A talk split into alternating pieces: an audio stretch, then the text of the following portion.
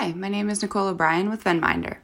At Venminder, we have a team of industry experts who specialize in managing vendor risk and giving third party risk management program advice in various industries daily. In today's podcast, I'm going to talk about five telltale signs that it might be time to outsource support to your third party risk roster.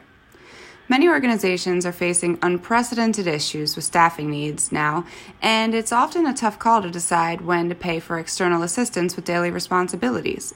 So, when's it really time? Here's five things to look for. First, a decline in quality. Missed deadlines, customer complaints, and inconsistencies in product or service deliveries are all signs that demand is surpassing your organization's ability to dedicate the time and talent needed to supply quality work. Second, communication issues. If you notice a breakdown or decrease in internal dialogue, or an increase in escalating seemingly small issues, it's usually a sign that your lines of communication are frayed or broken. Third, information security issues. Unfortunately, an increase in staff cuts or maintaining limited staff is often at the expense of valuable experience and the team members necessary for maintaining the appropriate level of information security controls.